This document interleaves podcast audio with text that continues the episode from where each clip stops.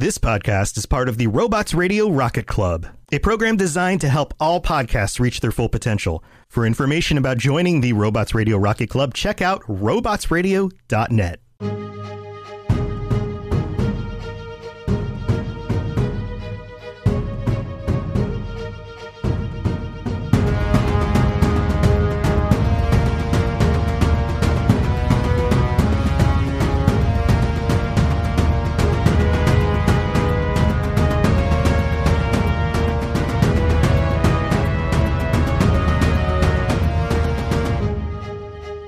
everybody, welcome back to the MCU Lorecast. Today we're going to be talking about X2, X Men United, and we're going to deep dive into the fight scenes, the history, and the background that you maybe didn't know about. Welcome back if you viewed our first episode um, about X Men, the first one from 2000. Today uh, we're going to jump forward to what, 2003? Uh, something 2003. like that. 2002, 2003, something like that. Uh, so let's jump right in. Um, I'm Captain Shenko, and this is Psych Lou, 2003. 2003. Yep. So, where do we begin? Um, we are again in the early 2000s, uh, set in time, and it starts out in the White House. We are introduced to a new character, Nightcrawler, not formally seen in the first X Men film. And he's breaking into the White House. We don't know what's going on. It's very hectic, and the guards are coming out. The Secret Service is coming out trying to get him stopped. And all they know is that a mutant is attacking the X House, or the White House. uh, Wrong house. they're trying to figure out the x-men are trying to figure out uh, why he ends up attacking the white house all the while the kind of after effects of the mutant registration act uh, and the events of x-men are still very relevant to the people we're seeing now um, yep. Xavier ends up using Cerebro to track Nightcrawler, and it gives us this insight that, um, you know, kind of foreshadows later events. But he basically says if he tries to find him too hard and concentrates too hard on the target that he's trying to find, he could actually kill them with his mind. Um, Yeah, which is kind of scary. very scary. um, so they're trying to track him, and he eventually stops, and he sends, uh, and uh, Professor X ends up sending out uh, Jean Grey and Storm to go find Nightcrawler, and they go out to, to question him. And meanwhile, Cyclops is out on his own mission. Uh, Cyclops and, And Xavier Xavier. go to visit Magneto. Magneto's cell. Um, They've got this crazy plastic prison designed for him so he can't escape. Uh, obviously, if they bring any. they want to know. They want to know why. Uh, why this mutant attacked the White House, and maybe he was working with Magneto, or somehow, and that becomes quickly evident that that was not what was happening, and they are both captured. So this is where, you know, with with the scenes with Magneto at the plastic prison, this is where we're introduced to the character of Stryker, um, and it's shown very quickly that he abuses his subjects. He's definitely not um, gonna shy away from experimenting on mutants, and um, even goes as far as to experiment on his own son. Uh, he has a serum that he can drip on the base of the spine uh, in order to control the mutants and make them tell him information. He ends up uh, getting information about Cerebro and the uh, Xavier School out of Magneto using this. And when Cyclops brings Professor X to talk to Magneto about the White House attack, um, it's all revealed that it was a big a big ploy to get control over Charles. Um, Stryker builds his own evil Cerebro and forces Charles to find all the mutants, and this becomes um, the central line of danger for our characters to move through. Yep. Let's see, where are we Um, going next? I guess the B plot is, of course, Wolverine. Yes. Wolverine returns to the X Mansion and happens to be around when all the events start going down. Um, of course, with the character Stryker, we kind of see a few more glimpses into uh, Weapon X, which Logan has no real recollection of. It comes in sparse bits and pieces, and a lot of confusion still about his past and where he came from, and you know how he ended up with his metal skeleton, and um, basically is just trying to figure out everything that he's missing from his amnesia, um, which uh, Jean Grey sees a lot of Weapon X and is able to determine where Stryker's base is through reading his mind. Um, another small plot is Jean kind of losing control over her powers. Mm-hmm. Yeah. Um, she actually she plucks the uh, she plucks the base info from Nightcrawler, who had been captured mm-hmm. and used as a ploy by Stryker to ignite the mutant human race war. So, because Stryker had uh, brain uh, used that serum on Nightcrawler, sent him to the White House to do that, but during the attempt, Nightcrawler was harmed, and so that kind of like broke the spell basically, and he just ported the hell out of there. Um, and yes, the the subplot with Jean is the emergence of her greater powers. Like she's been stifling her telekinetic and telepathy abilities, and something is changing within her. And it kind of happened at the Liberty Island incident. Yeah, that was the that was the moment when her greater powers started to awaken, and now. Um, mm-hmm. Even Cyclops says a couple of times, you know, when you have nightmares, the whole room shakes. What's going on? And she's kind of unwilling to say what's going on because what the root, the root of it is she's terrified. She has no idea um, what this new power is and where it's coming from and why it's happening. Um, mm-hmm. Because you know you get you get your one your one time with your powers kind of appearing and it's stressful enough and then for I think an adult mutant to have who has had a start to their training and feels like they understand their power to have it change that's got to be insanely difficult to to experience and deal with. Um, Especially when that change includes being able to rip things off the walls and enter the minds of people unwillingly, both of, of yourself and them. Mm-hmm.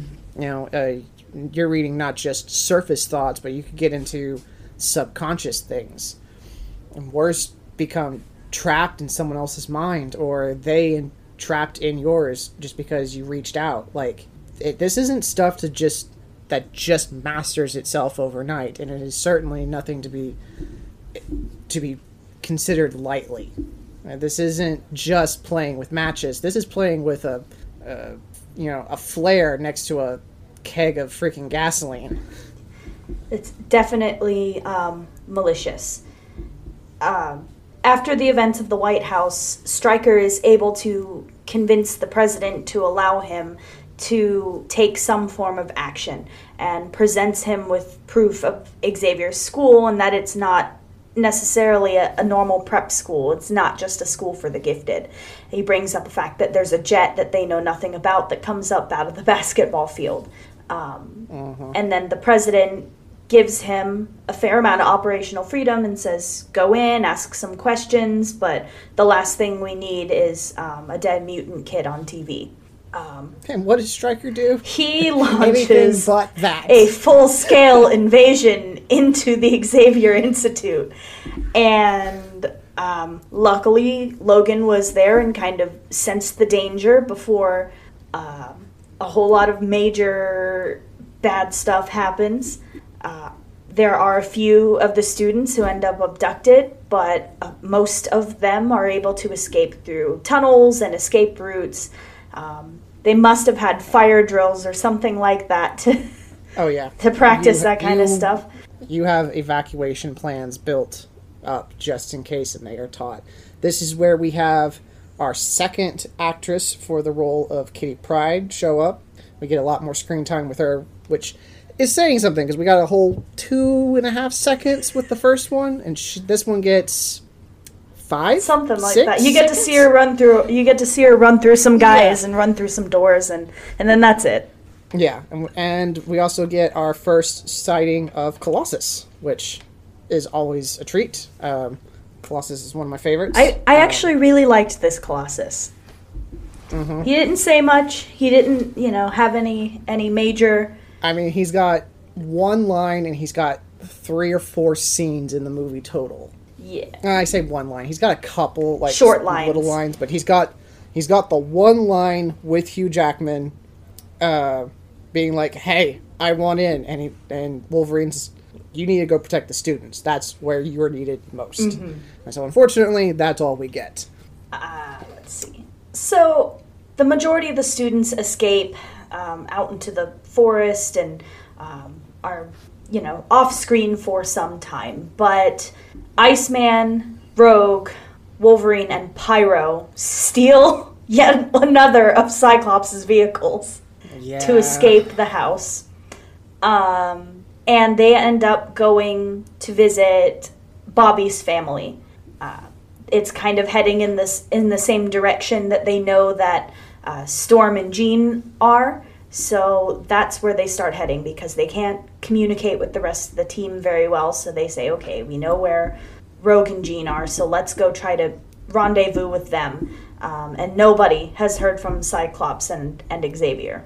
Um, this brings us into uh, an important, I think, but also glaringly uh, f- uh, problematic uh, scene because this directly ties into uh, the idea of coming out to your family as a member of the LGBT community. Um, and I, I'm glad to see it, especially at, at the time this movie came out in 2003. Um, so the, the parallel isn't as, or I should say, the problems weren't as fronting as they are now. Uh, but still good to see. Yeah. So the setup here is uh, Bobby, uh, Iceman. He says my par- my family lives in Boston, so they go to the Drake household to kind of rest up uh, and get some clothes because the kids ran out and basically PJs, pajamas yeah. or or whatever they were sleeping in. Um, and so while they're there, they run into Drake's family, and he hadn't told them he's a mutant. Um, it had all been sold to them as kind of a prep school, and that was about it. So he shows them that he can freeze things, and there's the well, have you tried not being a mutant? Like, Let me just sit here and rewrite the genetic code that y'all gave me real quick. Uh, because the Yeah. you know the father kind of says, "Well, you know, how'd you end up like this?" And they said, "Well, we actually did some research and found out the, that the X gene is passed through the father's chromosomes."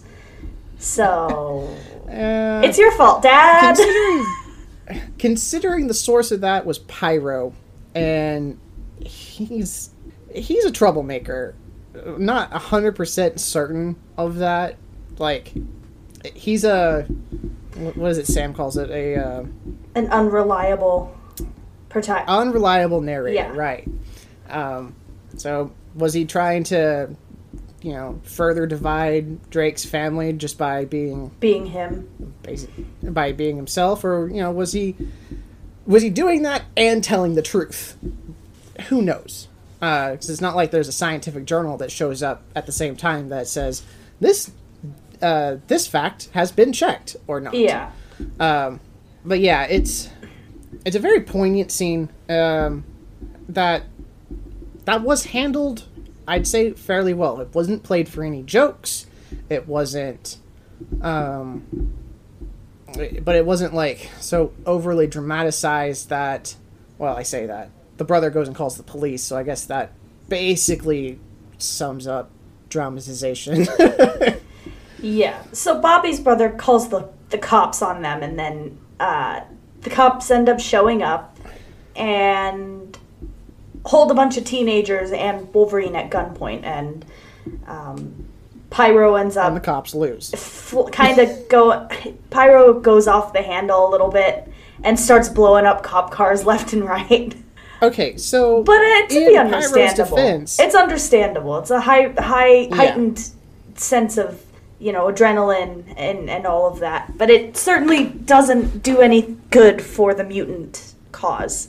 No, uh, but you know, so they, they come out and there's a there's a gun on Wolverine, and the cop is screaming, "Drop the knives!" and whatever. And he goes, And "I Wolverine can't." They're explains, "I attached can't." to me. But then he he obviously picks his hands up and sheathes the claws. So now he is unarmed, and it's at that moment he gets shot in the head. And- and if that isn't a perfect representation of how apparently cops work even now here we are this was a movie made in 2003 we're in 2022 And it's still relevant. unarmed people every fucking day mm-hmm how like man X Men was ahead of its time for sure.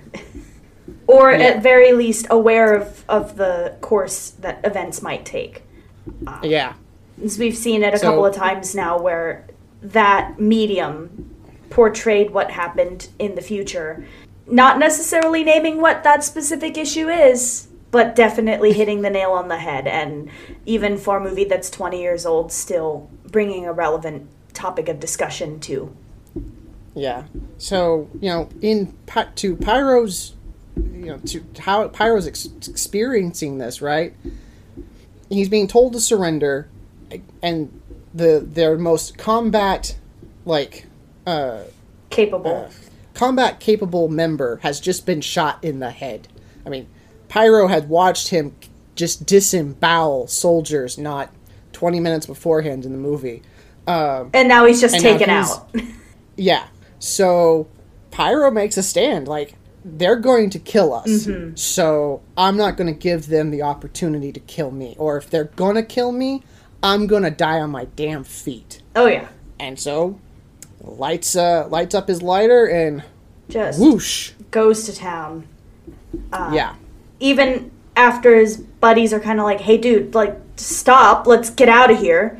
Um, but definitely, Yeah, it takes Rogue literally like Almost killing him, off his ability. Yeah, and then the Blackbird appears and they get the, the hell out of town.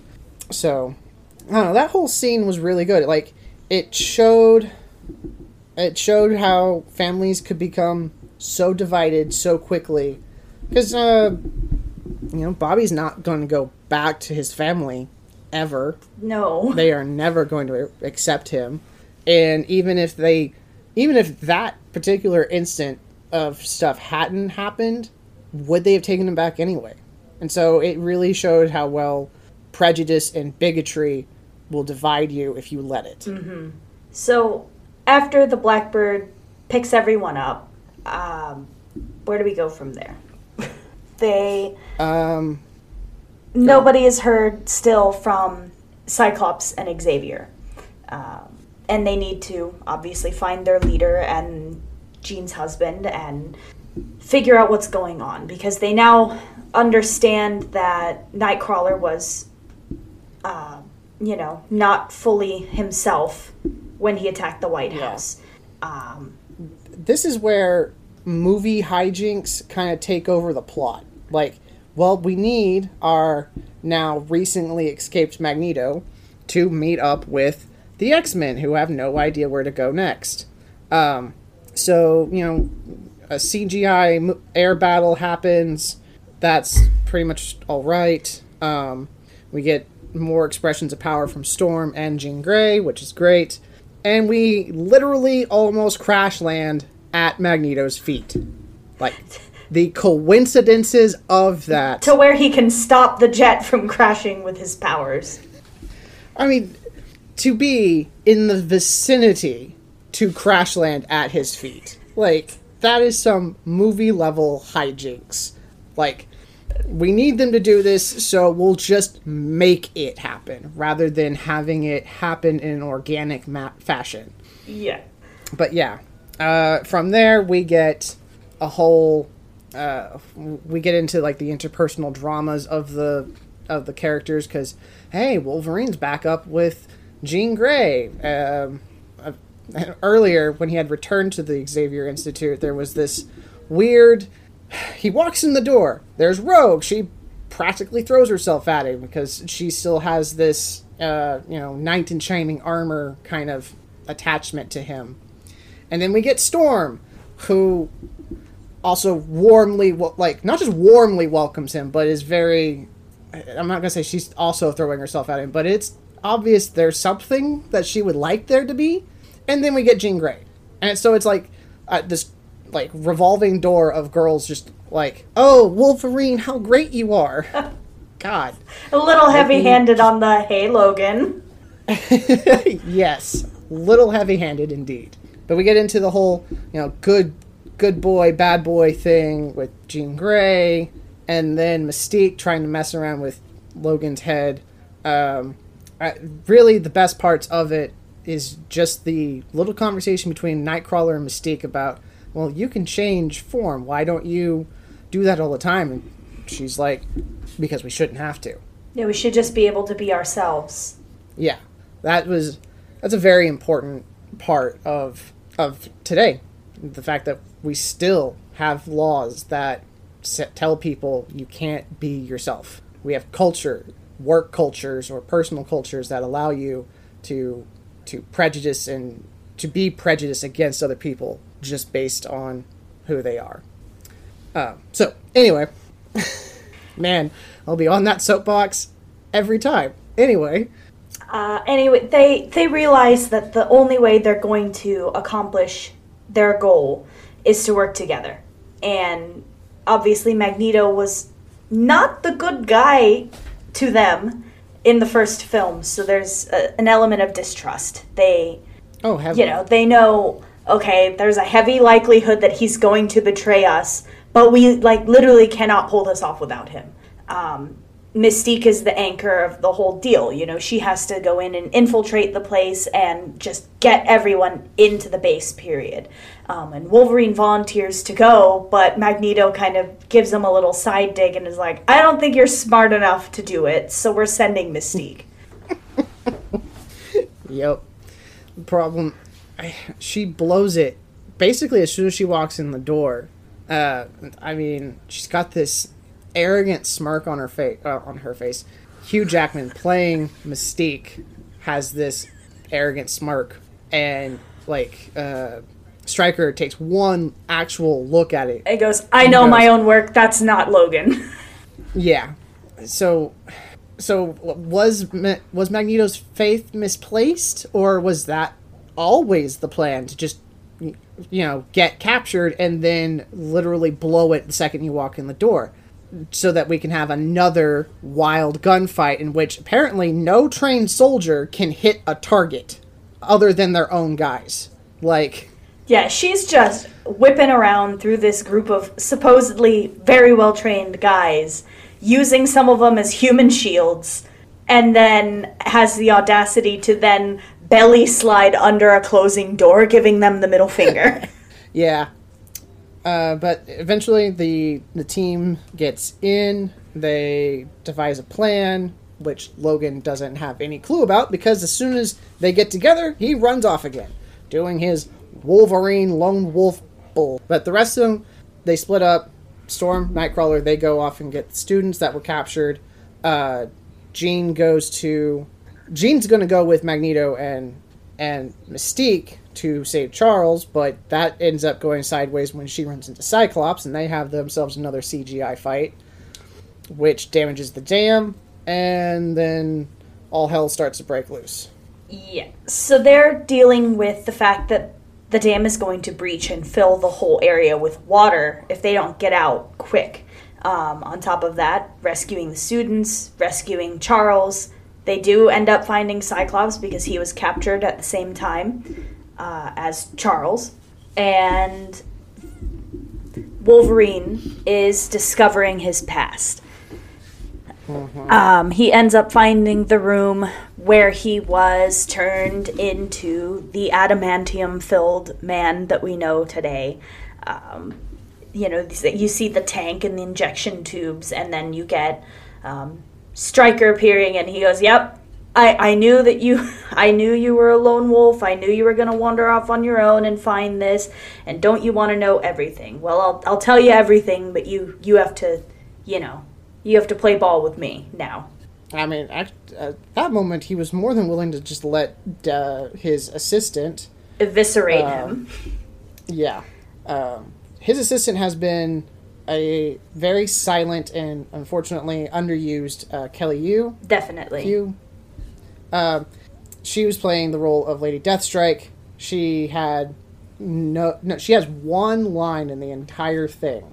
Otherwise, she is the silent companion, and it plays on the silent Asian trope, which Yeah, the subservient, silent Asian woman, Yeah. uh, sidekick assistant with mild sexual undertones.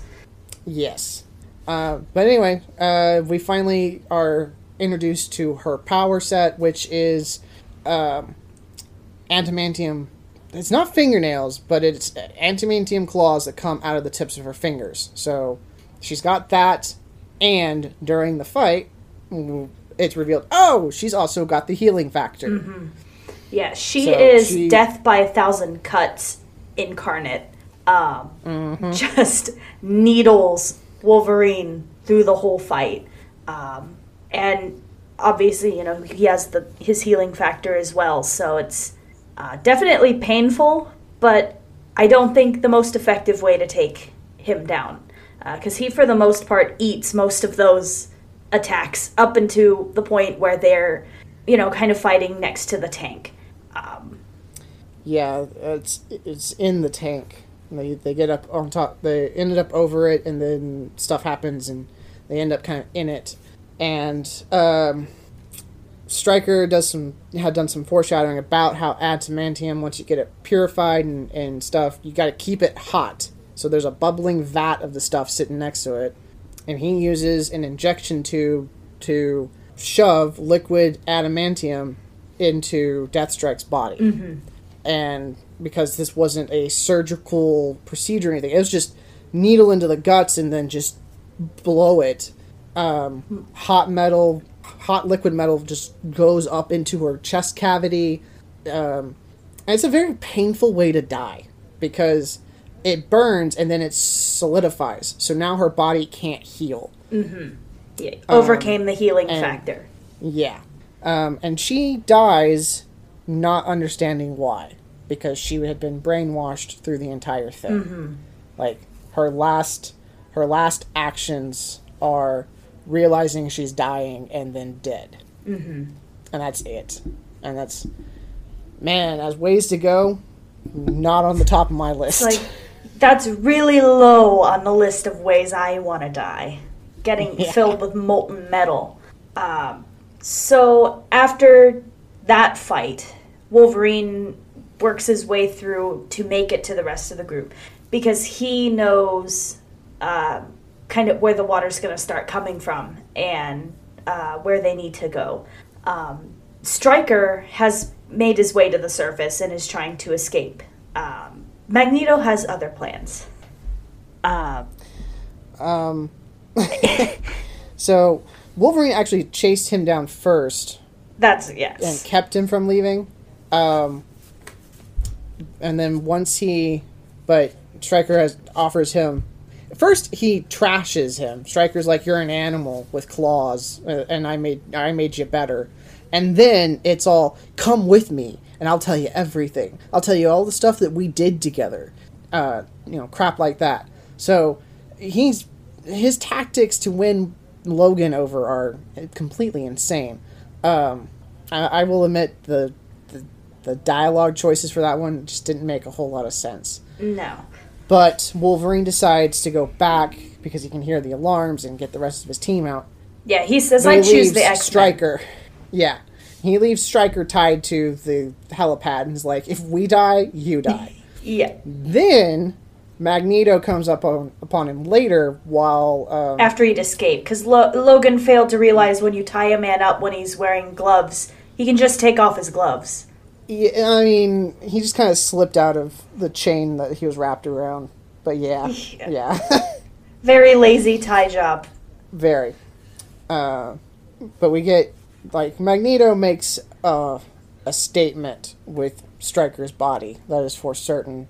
Um, meanwhile, we've got Xavier, who, under the control of Jason Stryker, the the mutant son of of William, had been trying to target all the mutants by concentrating on them really hard with Cerebro to kill them all. Mm-hmm. Yeah. We get that. Magneto had stopped that, and he reversed it to be like, okay, now tell the kid to tell Charles kill all the humans. And man, is that a cold-blooded decision to have your oldest, best friend Commit global turn into a genocide. mo- like, yeah, to whew, all in the name of your cause. Again, like he here we are with Magneto using someone else to do his dirty work. Unwilling to make that sacrifice himself. Yeah. First it was Rogue, and now it is his oldest friend. I mean, that is some cold blooded stuff. Yeah. Um, but we get that stopped, and because of damage, stuff starts like flying apart, and we have this we have this moment between Storm and Nightcrawler about faith and use you know like I I don't understand why Jean just couldn't pop the image of Cerebro into Nightcrawler's mind so he would know where to go, but hey, whatever. It's like not like all these people have been inside Cerebro before and they would be able to say, hey, teleport 10 feet in, straight in the middle, and you'll be alright. yeah. uh, Um, but yeah, we we get the kids out, and the dam is about to go, and we have this touching moment between Wolverine and Stryker as we find him tied uh, with chains to a concrete slab. Uh, much more effectively than Wolverine had done. yeah, uh, I'm not gonna say crucified, but damn well close to it. Definitely on display. That was a, that was a statement. Yep. Uh, because Magneto knew for certain that uh, that that dam was gonna that dam was gonna go and fill that area with water. He knew Stryker wasn't walking away from that. Um, Yeah, I mean, he certainly wasn't gonna let him after the tortures he had expressed upon Magneto. certainly like, not. Um, and So then, um, as Magneto's leaving the dam ahead of you know everything falling apart, um, Pyro was leaving the Blackbird, you know, to go get into the action because the adults had said, you know, you guys are the junior members, you guys stay. We don't want anyone to get hurt. Uh, and he says, kind of like, you know, screw that. I'm gonna go. I'm gonna fight. And then he finds uh, Magneto finds him on the way, and basically says, you know, you're too good for all this. You are a god among insects. You should come join the Brotherhood. And Pyro says, you know what? I think these these people, their views are more in line with what I'm thinking. I've been told no all this time and not been able to show my powers. I've been, you know, forced to still hide them even though I'm supposed to be learning to accept myself. And so he goes with Magneto and Mystique. Yep. So he he bounces ship real quick there, and becomes a member of the Brotherhood. Which I mean, if you knew your your lore, you're like, oh, Pyro's a member of the Brotherhood. That that tracks now. Uh, Um, Bo- Bobby and Rogue end up piloting the Blackbird very poorly down to piloting is piloting indicates that there was skill involved in that. falling with style. Yeah. But they get the Blackbird to the team and they start trying to get out of there, except nothing's working, and here comes here comes the heroic sacrifice of Jean Grey. And she she's already hurt. She busted up her leg during her fight with Cyclops, so she limps out of there and makes a stand and uh, the water comes rushing in. She manages to somehow telekinetic uh, telekinetically get the engines going, controls the Blackbird while at the same time holding off a, a mess ton of water. Like it's a dam that's burst. That's a that's a lot of water. So she's doing all of that all at the same time. We get the the fiery phoenix glow about her, and then she gets the blackbird out of there and lets the water consume her. Why she didn't just fly up out of there? Why she couldn't do that? I don't know because it just doesn't make any sense. If you can control the the minute details to to get a ship or uh, an airship going while also doing the brute force work of holding back water. Yeah, once the ship is flying, you let you let it go, and then you fly off. Yeah, exactly. But instead, she lets herself die. Maybe she was scared of what she would become, um, or Maybe the maybe that s- part of her was already consciously Yeah. controlling that action and said, "All right, if I take out take out Jean, then I can come out and play." or maybe that. Who knows? I mean, it's it's tough to say. So, Uh, yep, she she bites it there, and the rest of the X Men leave, having uh, lost a, gone through a lot. lost an integral member of their team. Um, Cyclops and Wolverine have some male bonding time over the um, shared emotional trauma of losing their girlfriend and not girlfriend. Um, so, anyway, yeah, we we're Derailed. to the end. Um, the the president's holding a, a conference, and he's he's about to start making some historic mistakes. Mhm. Uh, But we really don't know. There's a there's a speech prepared. Uh, the X Men do you know Xavier does his whole time stop thing, which really is just stopping the perceptions of other people around them to to a standstill. And they have an honest chat about the direction that the United States government wants to take in response to the quote unquote mutant Mutants. problem, yeah. yes. Ah. Um, basically just says, you know, hey, do you want to make a massive mistake? Because mutants are here to stay. And up until this point, all we've done is fix the problems caused by your fear. Ah, this is true. so you kind of you have a choice here. You can choose to go to war with the mutants, but we're here to stay. Basically saying, you know, you can make your choice. You can go to war against us or you can choose to make peace with us, but just know that we are here and we're here to stay and we're not going anywhere. So if you want to start a war, we will fight the war, but you can also make this choice for yourself to not further the problems and to work towards understanding. Yep. So um, we are left we are left with the sense of hope that the government will make a wise decision. I don't know how wise that was, but hey, whatever. Um, and the rest is just there's a moment of loss, and we kind of just move on. Like we do get the the ending with Jean talking about uh, how genetics eventually take a giant leap forward, and then we get a little bit of foreshadowing for X three, uh, which we'll talk about in our next episode. yep.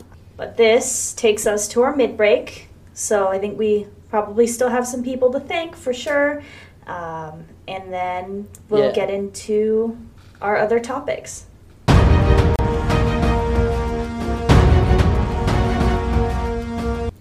All right, welcome to the mid break. Um, so, uh, uh, since we haven't we haven't yet started, uh, we don't have any five star reviews yet or anything to read out here. But this is where we would normally would do it. But we would like to thank you for taking the time to to listen to the podcast. Uh, it means a, a lot to us. So uh, now if you're hearing it, it means it's up, and that means you can leave us a five star review on Apple or just hit a five star on uh, Spotify. Uh, would go a long way to helping us make the podcast the best that it can. You can also still And- find us on Facebook, Twitter, and Instagram as MCU Lorecast. Uh, or you can contact us through email at uh, mculorecast at gmail.com.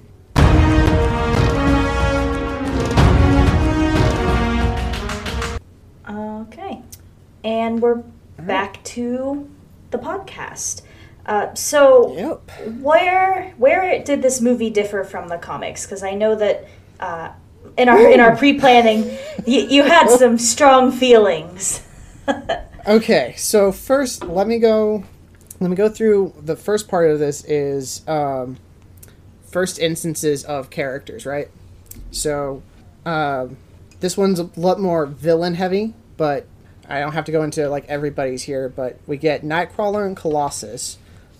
Uh, They were also introduced in Giant Size X Men number one in May 1975 by Len Wein and Dave Cockrum Um, those would be until first class. Those will be the last of the characters introduced from the Giant Size X Men number one.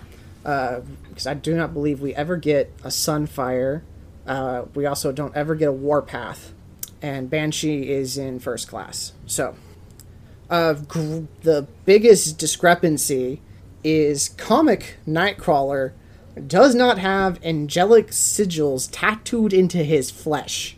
He's just fuzzy and blue. The, yeah, the Christian Why? overtures with that character were very random and uh, very out of left field. Well, okay, so uh, he is Catholic. Like that is a staple of his character is that he is a devoted Catholic Christian. Mm-hmm. But for them to take that and then literally tattoo it into him, I and having him do it himself, just I don't know. It speaks to a level of of self hatred that is uh, like yes kurt does wish he didn't look quite so like a demon literally with the pointed prehensile tail the pointy ears uh, he's only got three fingers and two toes you know all the stuff that makes him look different yellow eyes and stuff And then to c- But- compound that with all of the symbols and the and the excess, Yeah. the extra. I already hate myself. let me do this too. Yes, um, but the rest of him is still pretty good. Like he's from Germany, he has an acrobatic background, he's got his bamfing power, like all that pretty good. Plus, apparently the elf does get around the the aforementioned like like what little bit of it we got between Storm and Nightcrawler. That actually kind of was a thing for like a hot minute in the comics. So, and she's not the only one the elf has gotten with Wasn't there even a thing with Logan at one point too? Between Storm. And no, with Nightcrawler. Oh, okay. Like what? Uh, I'm not familiar with that one. I I do not believe so. Um, but I could be wrong. I'm sure certain someone on Twitter will tell me otherwise.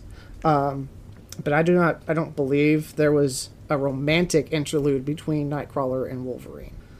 Wolverine's always, I say always in quotations, uh, had eyes for Jean Grey. Mm-hmm. Like that was the big thing.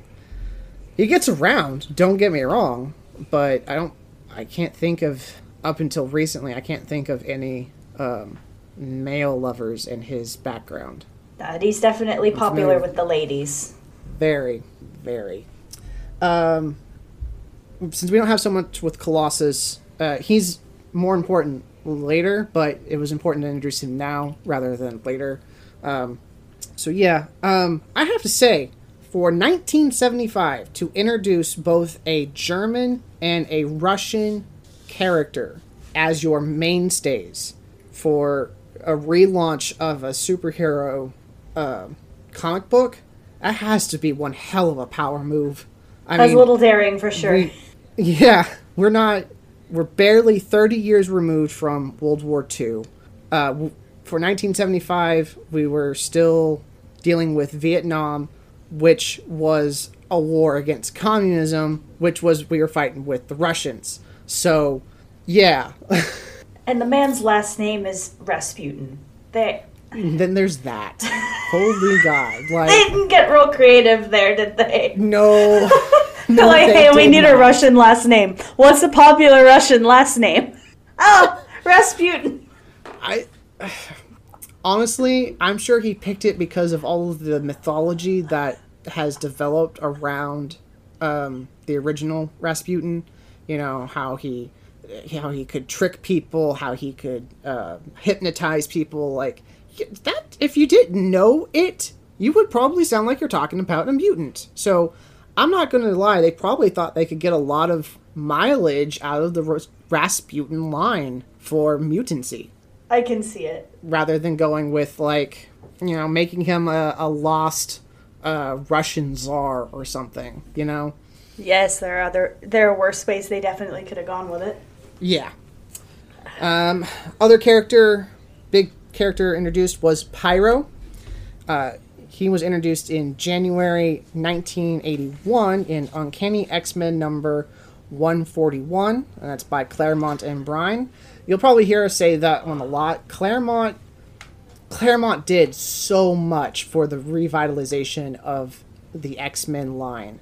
Like Stan Lee's considered, you know, the father of it all, but holy crap, does Claremont get a lot of of time to really develop these characters into who we know them to be.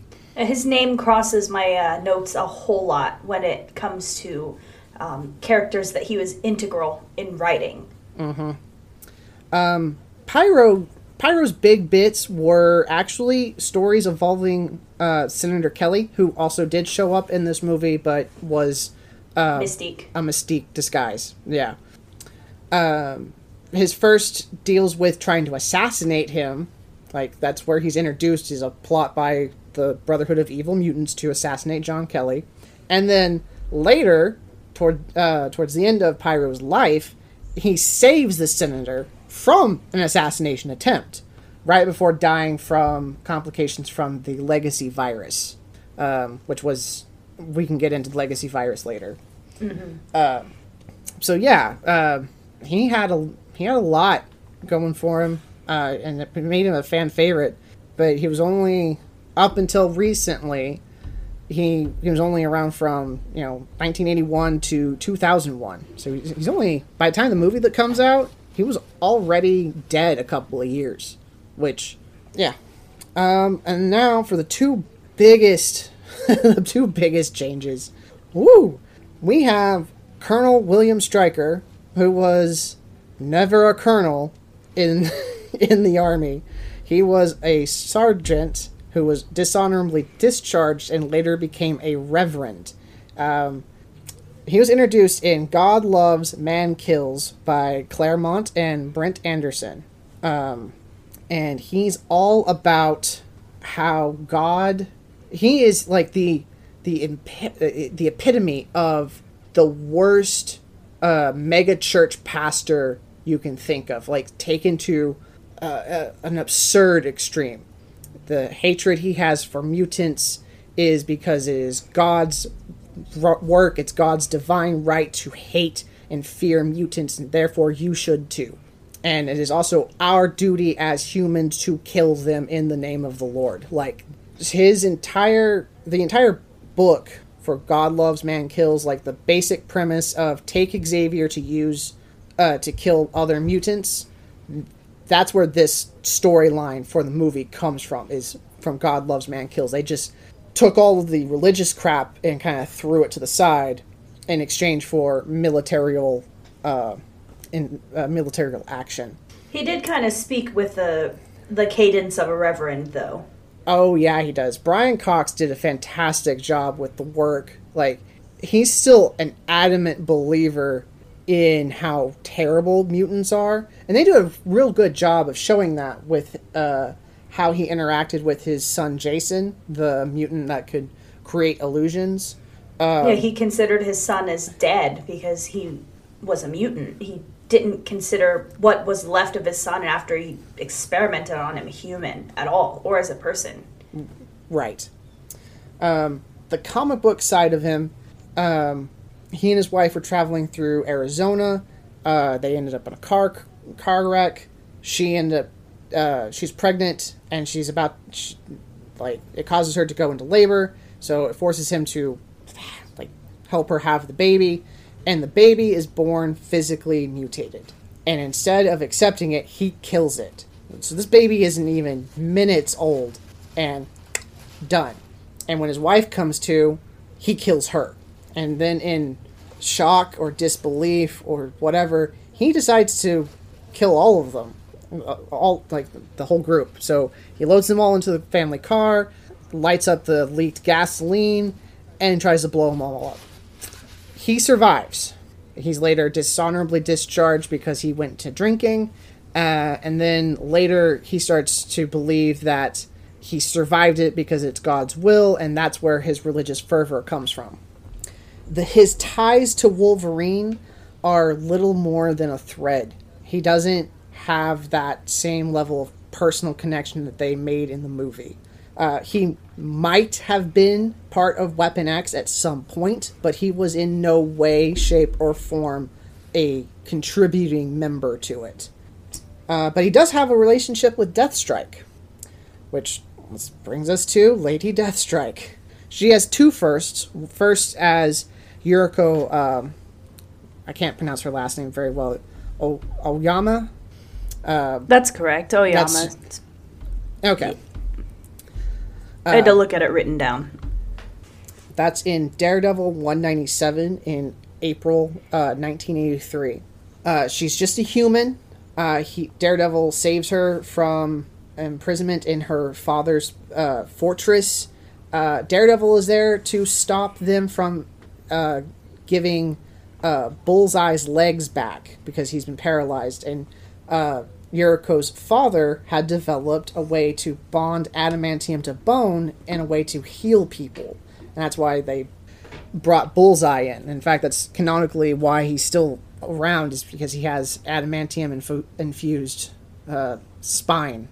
So it's not his whole skeleton, it's only like a, a few bones, but it's what allows him to keep walking around. It's not until Alpha Flight number 33 in December of 1985 that we get Lady Deathstrike. Um, shenanigans happen. Uh, Yuriko's father is killed. Her his work disappears, and later she finds out about the Wolverine and how his bones are enhanced with adamantium. And she makes a deal with uh, Spiral to turn herself into a cyborg with adamantium infused parts so that she can hunt him down because he's his existence is a dishonor to her family and her father. Hmm. So he's the product of stolen work, and she wants. Yes, she wants him to pay for it. So, overall, um, how do you think? Do you think the differences were handled inappropriately, or maybe not inappropriately, but not um, not necessarily in good faith with the comics. Uh, the, they they took an awful lot of creative liberties. It seems like with some of these characters uh, for the film. Well, yeah. So there were, you know, like I said, there were the the changes they made to Nightcrawler, which I did not understand even when I first saw the movie or well after. Um, I, I don't know. I just didn't feel like we're necessary. Um, however, getting away from a heavily religious overtone might have been um, prudent. In fact, I will say I'm surprised that they went with uh, such a anti-military route with uh, with the Colonel, mm-hmm. considering this movie was made, you know, a few years after uh, 9/11, and oh boy, if you were against the military at any point in time, um, you were blacklisted, poss- you know, he could have possibly been lynched in some places. Mm-hmm. And so for the main bad guy to be an American colonel operating against American citizens, yeah, uh, that's that's a hell of a that's a hell of a move. That's it's a bit of a gamble in the grand scheme for sure, um, because yeah. it, it definitely could have become ill received. But I think X two did fairly well at box office. Oh so. yeah, Yes, it did. Uh, and uh, as far as introducing new characters to the thing, you, you did mention that we see Kitty Pryde number two. Uh, yep. And then we get another one before it sinks in, right? Yes. Yes. Um, in X3, there'll be a third actor for Kitty Pryde. Were there any moments that were di- uh, directly pulled from the comics that you enjoyed seeing? Yeah, were there you know, any any specific oh. moments where you said, "Okay, I know ex- I know where that came from," and that's cool. This because they didn't utilize nearly so much of the so, like the, the the main story is what they pulled, but the rest of it, because uh, God loves man kills, the main character kind of is Kitty. Mm-hmm. And she was so a fringe a character of, in this one. We saw her for two seconds. Exactly. So so much of that is told through her perspective and her uh, from her point of view, right? That there's just not any of that present in the movie. Hmm. In fact, that's probably one of the greatest disservices that the X Men franchise has done to uh, Kitty Pryde because isn't this isn't the only comic book in which she's kind of the main character and she's shuffled off to side fringe character because they'll they will repeat this mistake in uh, Days of Future Past, which anyway We'll get there. We'll get Um, there when we get there. we will definitely get there. Because we still have Um, feelings and still have analysis to do for a plethora of films for sure, and we're excited to bring that to you. Um, I, I will say the the opening scene with Nightcrawler in the White House and the general confusion his powers created, like that was really well done. Um, That's another thing too. We we talked about it a bit in our- episode one, talking about X Men, but still the CGI still holds up pretty well. Um, especially with Yeah. the with Nightcrawler, I you know the warping in and out and the puffs of smoke or whatever. Um, actually didn't look bad considering that the film is still twenty or nineteen years old. Yeah, there were a couple scenes with the claws that were that were looking. They were showing their age. Um, they didn't utilize nearly as many practical claws, you know, other than where the scene in the Drake's kitchen, where the cat surprises him. That whole scene just didn't make any sense, but it was funny. Um, He's like, "Hey, we just got here. I'm breaking into your fridge and stealing your beer, and I almost stabbed your cat." yeah. Uh, what do you? What exactly are you a professor of? Art. Like, okay. Like- and they did absolutely nothing to hide uh, Hugh Jackman's height in this movie. There's a scene in the Xavier kitchen where he's you know he's getting stuff out of the refrigerator, and it's obvious that he is taller than this refrigerator. Yes. Wolverine is five freaking two. Okay. Yeah, I feel like they definitely tried a little bit harder to hide it in um in the first movie for sure because there were a lot of scenes where he was like laying down on a table or laying down on a bed, Uh-huh. and then anytime he was in a fight scene, um, the guy that played Sabretooth in the first movie was a big freaking dude, so he made yeah. Hugh Jackman look small.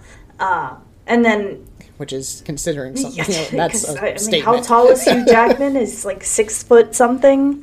Not he's not a little 6'2". guy. Let's Yeah. see, Hugh Jackman. We're gonna find out. Okay. Uh, while you do that, I will. Uh, so He is six foot three. three. Okay, six three. Yeah. he is thirty. It says he is a meter ninety tall. He stands thirty centimeters taller than Wolverine, who is said in the original comic book to be five feet three inches. Oh, okay. Still full, a full Um, foot higher. Jeez. Yep. Um, the interpersonal play with the characters, um, it was all right. We didn't get a whole lot of it because we did a lot of split up the team and go do separate things, and we also have to introduce new characters. Um, I have to say, the they did a decent job, like kind of building up Iceman and Rogue's relationship. Um, you know, that that kiss that was really well done. Mm-hmm. I mean, there are a couple of horny teenagers. Like, yep. Yeah, they're gonna kiss even though it's dangerous. It's like, hey, you could die. Mm-hmm. I don't care. I can take it. Sir, no, you cannot.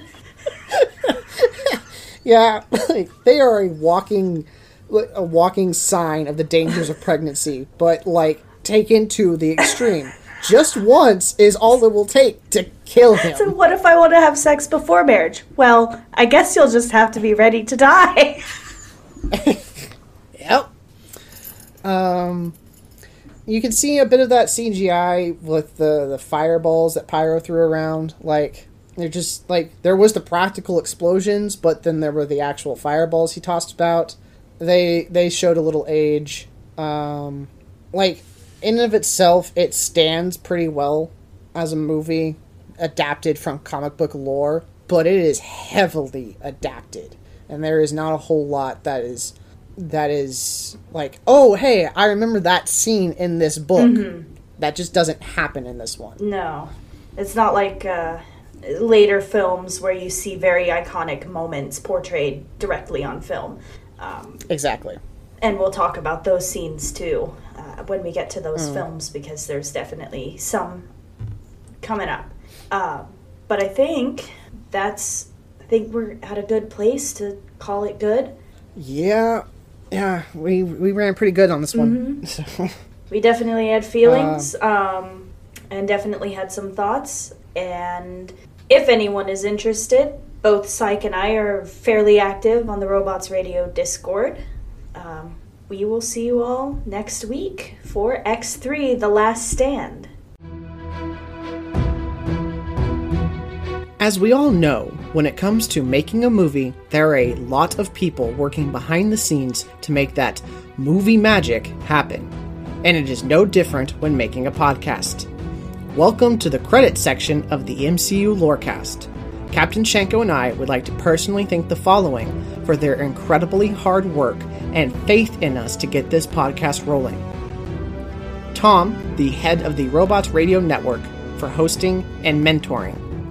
In7 Legend of the Mass Effect Lorecast for inspiration, Genesis and Vervada of the Two Girls One Ship podcast for introducing us, Let's Not, a fellow tabletop gamer and friend, for the amazing artwork, Pipe Men, a veteran and friend, for the outstanding music, our significant others for believing in and supporting us through this, and you, our fans, without whom this would be a vanity project. Let us know how we're doing by leaving us a review on Apple or a rating on Spotify. And, to quote Stan the Man, enough said.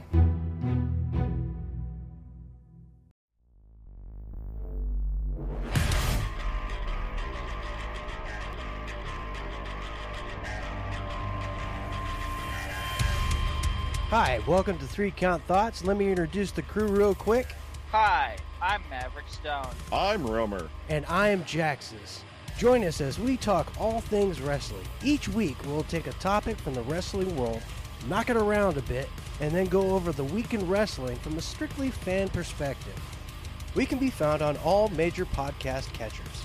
We can also be found at Three Count Thoughts on both YouTube and Twitter. Or you can send us an email using threecountthoughts at gmail.com. Okay, are you ready? Ring the bell.